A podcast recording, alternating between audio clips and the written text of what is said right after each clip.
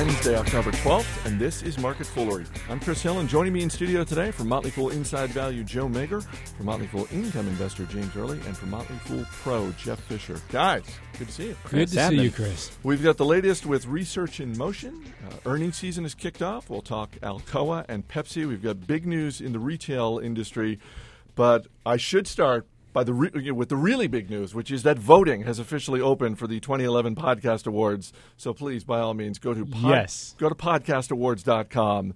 And here's the great thing: uh, you can vote every day. So if you've ever looked for a chance in life to stuff the ballot box, here's your chance you can vote every day. So it's a good way to start a new routine exactly. with your morning coffee. Exactly. Don't be shy. Don't Podcastawards.com. Vote daily. All right. Um, research in motion. The pain continues. Uh, the story that you may have seen, the disruption to BlackBerry services over the past few days in Europe and India and Africa. It has now hit North America.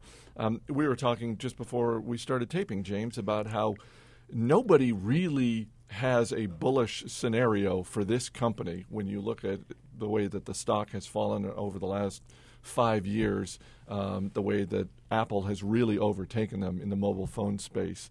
Um, what is the end game strategy for this company? How does how can it end well for research in motion? Chris, let me say it like this. I mean, if, if, you're an investor, first of all, in research in motion, you have seen the equivalent of the handwriting on the wall, the dark clouds on the horizon, the, the, the black cat running across your path, the bird in the windowsill. Isn't that a bad omen too? Well, it is now. You got it all. yeah, it's now. So, but but that I, what you ask is is the difficult question, and, and, this is such an interesting study because what can they do? They, they can just admit that they're dying, and, and at the point they turn cash flow negative, start just just close up shop and, and give uh, whatever they can to shareholders, which is the best thing. But they're not going to do that. They're going to try to make some big gamble or just milk things as long as they can. They really, I don't think they can sell their subscriber list because the company's already dying. Who who would want to buy it? Just let them die and, and then just take the subscribers because that's what's happening already. Joe, where is the value in this company? Well, they, I agree. They have a lot fewer strategic options than like Nokia, for example, which is who they get lumped in with because on the one hand, they have their own operating system, which has value, and the problem with that is like it's secure, and that's the appealing factor with RIM is that there's a secure enterprise software that people trust, that companies trust. Well, the problem with that is people don't want the software, consumers don't want it, so they're just flocking off in droves. So they don't really have the option of ditching it to pick up Android uh, or Windows, which might be an interesting option. And they can't sell to Microsoft because of that so Microsoft's not going to go in and put Windows on there because the enterprise doesn't want it, mm-hmm. and that's their bread and butter. But also, Microsoft's probably not going to step in here because the reality that would happen is once they commit to doing it, you're going to see a lot of customer defections because yep. the same people who bought it for the reason they wanted that enterprise software are going to ditch when they hear that there's going to be a transaction that changes it all. Jeff, what do you think? That was well said, Joe. It's it's so true. They've backed themselves into a corner with their software, and you can equate software to any consumer or enterprise technology of, of the past. Let, us talk about consumer. VHS, beta. Mm-hmm. You know, first it was v- VHS, now they're both gone.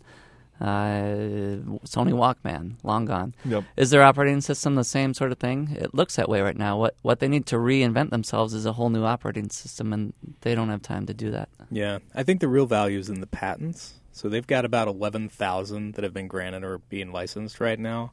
And when you look at the Nortel deal, they had about six thousand patents from the Nortel bankruptcy that sold at about four and a half billion. Mm-hmm. So I did the math on this earlier basically when you shake out to that and you apply it to research in motion and net out cash, you're looking at a value of about 18 bucks a share. Well, the stock's at 24. So really there's not some sort of takeout premium on the patents just yet. Like people waiting to poach them on that are going to wait a lot longer and you know, I think they can afford to. I mean, they're just going to keep taking on water. It's like Palm. I mean, same thing yep. happened.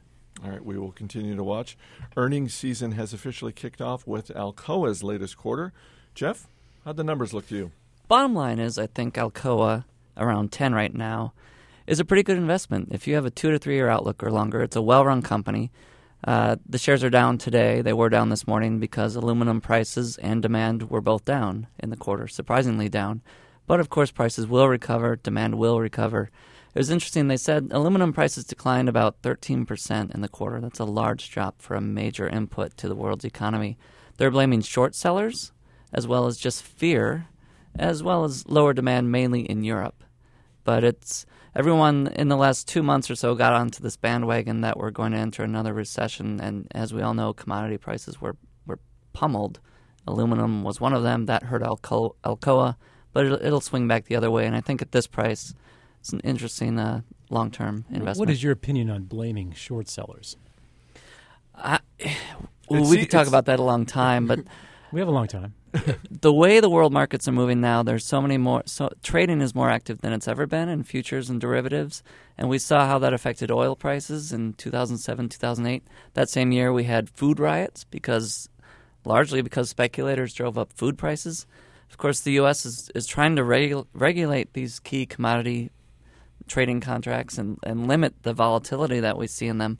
But if they don't, and there's a good chance they can't, it makes for a more, more volatile economy worldwide because you have a tiny, tiny pool of speculators driving up prices for things that are are key to the whole worldwide economy. I don't think it's entirely the best system or all that fair. James, I'll give you the answer you were fishing for, which is that these managers should be managing their business and thinking about that and their long term fundamentals and not blaming short sellers for, you know, short term issues. Pepsi. I got your back. Pepsi also reported earnings. Revenue up 13% for the quarter. Joe, seemed like a good quarter. What'd you think? yeah, it was good and it beat expectations, which have become very low. Pepsi's stock relative to Coke is as cheap as it's been as long as anyone can remember. Um, yeah, I mean, low hurdles. Uh, it's always easy to beat that kind of thing, but you're looking at a great business that's selling at an attractive price. It's not executing all that well, I would say, on the beverage side, especially relative to Coke, and that's why the stock's been lopped off. But still got two great businesses between Frito Lay and beverage, and selling an attractive price. And uh, worldwide snack volume was up 8%. And uh, you're welcome, Pepsi, I, I, I, as someone who It must have been the chicken and waffle Frito Lay segment we had. Um, so uh, on CNBC this morning, there was uh, a rather vigorous debate uh, that that we've touched on before, and it is this notion of Pepsi spinning off Frito Lay. Um, because it re- really seems like there's potentially a lot of value there.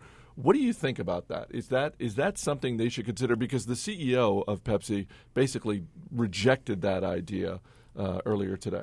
I think it's worth considering, but probably not a good move because of all the the real synergies between the two businesses, namely on buying. Like they buy a lot of sugar and inputs for their products, Yep. and there are some distribution advantages from being connected, and you know just corporate overhead that they can save. And they've had a similar drama with their bottlers. Coke and Pepsi over the years decided, well, no, let's spin off our bottlers. It's a lower margin business.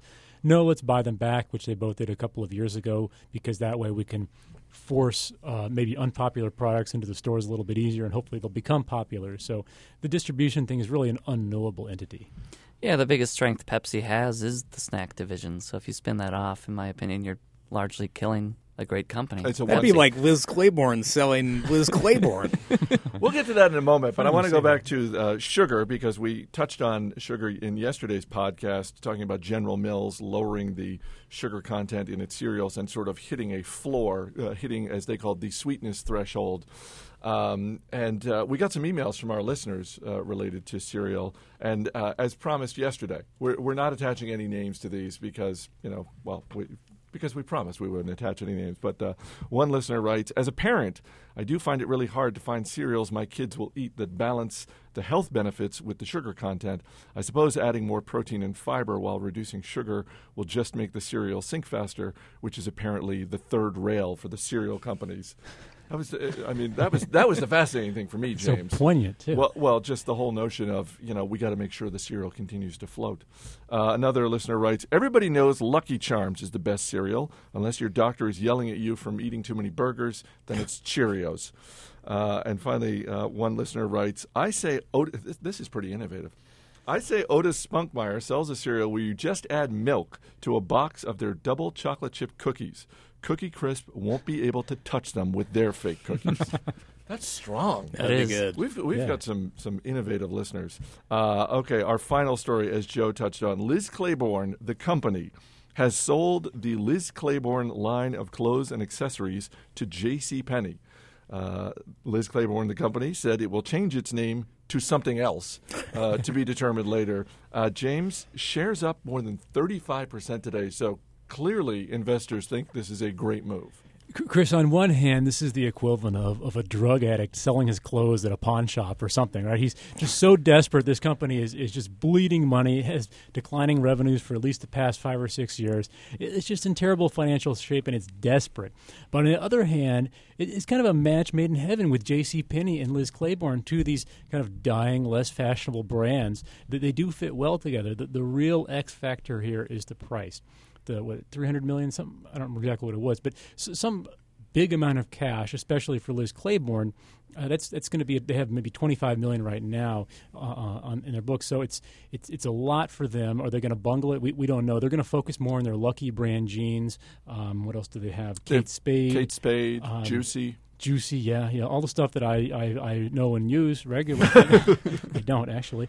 Um, so we'll see what they do with it. That's the that's the bottom line. Uh, Joe, I mean, we've talked before about sort of the bifurcated economy, and uh, clearly Liz Claiborne is making a bet on their high-end brands because you know the ones that we just ticked off, Kate Spade, uh, Lucky Jeans. I mean, these are these are more expensive items. Again, this seems like a winning strategy. Yeah, I think so. And they had to get Liz Claiborne the the book. Now I'm completely confusing all my lists. Not the book, the brand. The brand off their uh, off their balance sheet. I mean, they had a ton of debt, and they just had to pay that down. And you know, this just reflects how tough an industry fashion is, and there's so much risk with that. Where even when you have a highly successful brand such as that one, it can hang around for a long time, but eventually it, it gets tired, and the demographic gets tired, and you lose pricing power. And you know, in five years they'll be moving on to some other brand, and the ones that are working for them today won't be working then. Uh, they're going to change their name. I'm assuming they're going to change their ticker symbol as well because right now the ticker symbol is Liz. So, uh, um, and in preparing for this, um, I learned a little something about Liz Claiborne, the founder of the company. She was the f- uh, uh this is the first female-founded company to make the Fortune 500, and she is the first female chairman and CEO of a Fortune 500 company. So, uh, amazing career for her. Um, but they're going to need a new name. James, what do you think? Uh, maybe something with the lucky pants. Those are those are pretty popular. jeans, they're jeans, jeans not yeah. pants. Yeah. Je- well, okay. Yeah. Jeans. Yeah. Joe, what do you think? I'd go with Juicy. I think that's a pretty spicy name for a company. I'd just go with it. Quick Qwikster is available. Juicy and lucky. Shouldn't they just like just, just pick up the Qwikster? Twitter feed is not available. I think they, they should have learned from their former name that whatever name they use, if they use a brand, it's going to age. So go with something else. All right. Jeff Fisher, Joe Magyer, James Early. Guys, thanks for being here. Thank, you. As always, people on the program may have interest in the stocks they talk about, and the Motley Fool may have formal recommendations for or against. So don't buy or sell stocks based solely on what you hear. That's it for this edition of Market Foolery. And please don't forget to vote. Go to podcastawards.com, cast your vote, vote early, vote often. And yes, once again, this is your chance to stuff the ballot box. Our producer is Mac Greer. I'm Chris Hill. Thanks for listening. We'll see you next time.